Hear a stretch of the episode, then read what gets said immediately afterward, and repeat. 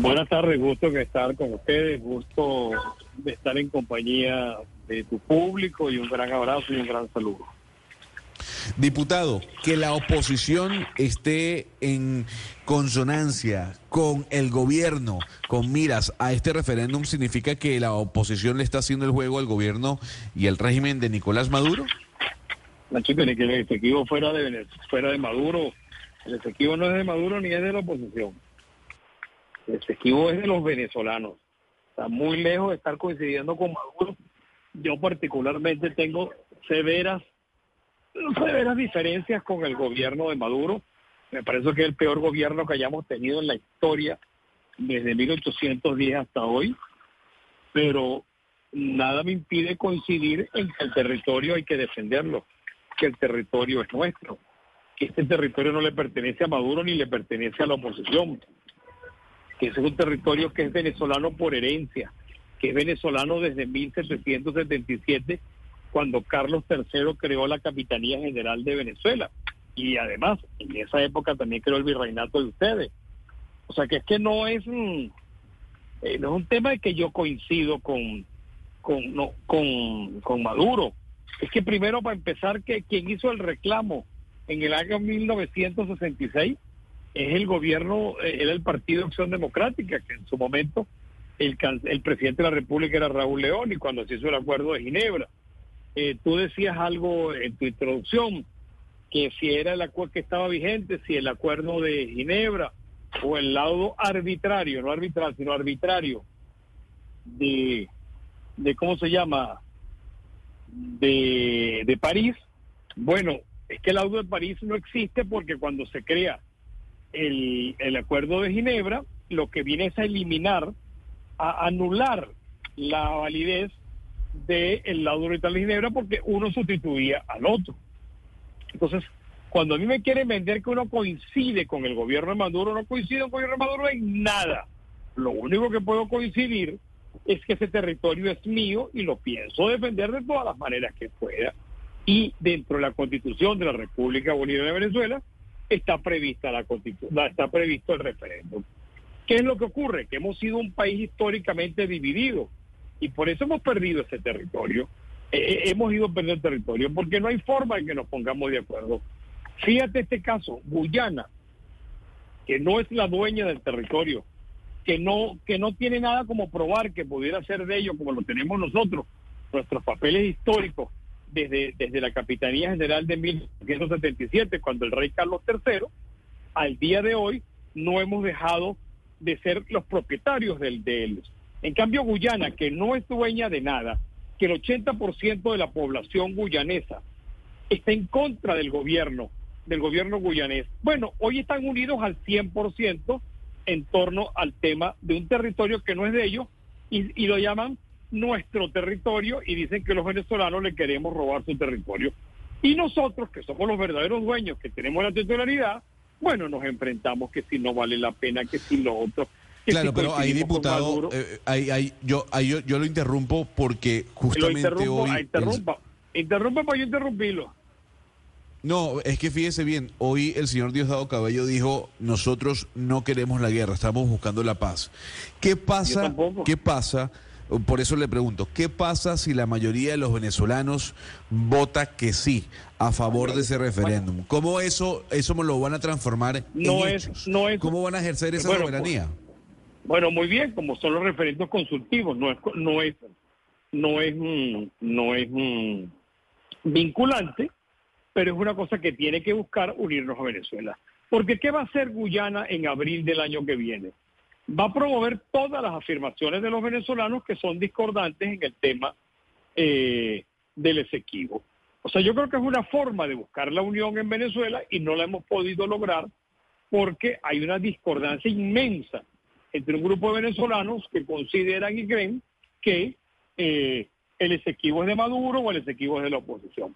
Esta es una lucha que tenemos desde 1777, que no la tenemos desde hoy. O sea, que es una cosa que no es que es novedosa. Lo que pasa es que hoy tenemos dentro de la Constitución una figura que es el referéndum. Y te insisto, yo difiero del gobierno de Maduro. Yo creo que es el peor gobierno que hayamos tenido en la historia de la humanidad desde Huacaipuro hasta ahorita o sea, ni siquiera desde Bolívar. Ah, pero ¿cómo me impide a mí coincidir o que ellos coincidan con nosotros en que ese territorio ni es de Maduro, ni es de nosotros, que el referéndum no es de Maduro, que el referéndum no es de la oposición? Sí, a nosotros lo que nos ha hecho daño en 1799, lo que nos embromó, y digo embromó porque estamos en radio, es que en ese momento Venezuela estaba aún dividida y no teníamos presidente en Venezuela para esa época, porque el presidente Andrade estaba fuera por los mismos problemas internos. Bueno, eso es lo que ha desembocado. En vez de orientarnos todos los venezolanos a ver cómo logramos estar unidos en torno a la defensa del territorio, hay quienes te dicen el territorio no se vota, el territorio se defiende. Son los mismos agoreros que dijeron aquí no se vota hasta que Maduro se vaya. Bueno, no votaron y Maduro se quedó y tiene mayoría en la Asamblea con el 18%, tiene el 93%. Esos son los mismos que decían que Guaidó era presidente y que 63 países lo reconocían. Bueno, fíjate dónde estamos. Guaidó era presidente para 63 países, pero en el primer viaje que tenemos en Caracas, que es el de Tazón, no, no lo reconocen, porque no existió, porque lo que no existe es el mismo grupo que nos metió, aquí no se vota hasta que Maduro se vaya, bueno, tienen el 63, el 93% de la Cámara con el 18%. Es lo mismo que decían que Guaidó era presidente y lo que hizo fue engañar al electorado. Y ese mismo grupo hoy te dice que no votes. Bueno, porque es que eh, es lo que les ha hecho fuerte, porque es un país dividido es un país extremadamente dividido. Sí, diputado. Ayer dirigentes del Partido Comunista estaban alertando sobre la posibilidad de que Nicolás Maduro dicte un estado de excepción a raíz de esta disputa. No puedo, no puedo, no puedo ni siquiera ocuparme de eso. No puedo ni siquiera ocuparme de eso, porque eh, porque eso no está planteado. Y si se planteara, llegaremos al momento. Pero como yo creo que no se va a plantear, que no está planteado, yo no puedo hacer eh, eh, hipotecas de futuro la hipoteca, no, no, no puedo hipotecar mi futuro en base a eso y me puede distraer la mirada de, salir a votar el domingo y de ver cómo entonces eso es un cálculo, que si eso es para que Maduro se perpetúe en el gobierno y eso es lo mismo. Bueno, eso es lo que te decían, no vote, y te decían lo mismo, esos son los mismos que te decían, Guaidó es presidente y ya tuviste que no es, y que, y que, que Maduro nunca tendrá con qué agradecerle a los que llamaron a no votar, porque como si votaban, votaban en contra de él. Bueno, y justamente los que no tienen votos son los que llaman a no votar. Entonces que si Maduro va a ser un estado de excepción y con eso se va a quedar toda la vida, bueno, ni que nosotros no tuviéramos como mira, es la eh, primera vez en la vida que tenemos la posibilidad de derrotar a, Maduro en el año 2024.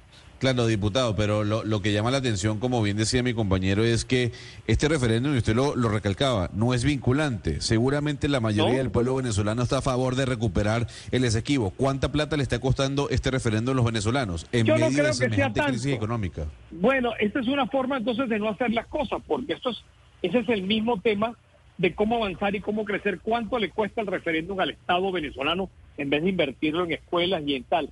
Hermano, el gobierno tampoco lo va a invertir en escuelas, tampoco lo va a invertir en educación, porque si fuera que se lo quitó la educación y se lo quitó a las escuelas, ok, o se lo quitó a la salud, pero este es un gobierno ineficiente, este es un gobierno malo, un gobierno que no hace nada. Entonces yo con ese cuento de que lo hubieran invertido, entonces es que no hay cómo oponerse, es que cada uno tiene una manera de oponerse por oponerse, porque todo lo que diga Maduro es malo y todo lo que digamos nosotros es malo. Fíjate que aquí hay cuatro cosas que nos tienen que unir. La arepa, que es de nosotros. No sé qué piensan en Colombia, pero la arepa es de nosotros. La vino tinto es, tiene que unirnos, así como ustedes lo unirá la selección Colombia. Y tenemos a José Gregorio Hernández, que son tres cosas que nos tienen que unir. Y el territorio, la defensa del territorio. Son cuatro cosas que nos tienen que unir a los venezolanos. Pero bueno, nosotros, si algún día esto Maduro sale comiendo arepa, pues diremos que la arepa es madurista. Y si José Gregorio Hernández Maduro sale con una foto rezando, le dirán que, José Gregorio Hernández era, era chavista. Y si la vino tinto llega a, ganar, a, ganarle a, y clasificar al Mundial, que nunca lo hemos hecho, y Maduro lo felicita o Maduro sale al lado de ellos, pues diremos ojalá que pierda Venezuela, porque la selección es chavista, la selección eh, si, Maduro, si la selección gana, Maduro se va a llevar la gloria. Bueno, eso son mezquindades de las cuales yo no me anoto. Claro. Pues, diputado. Eh...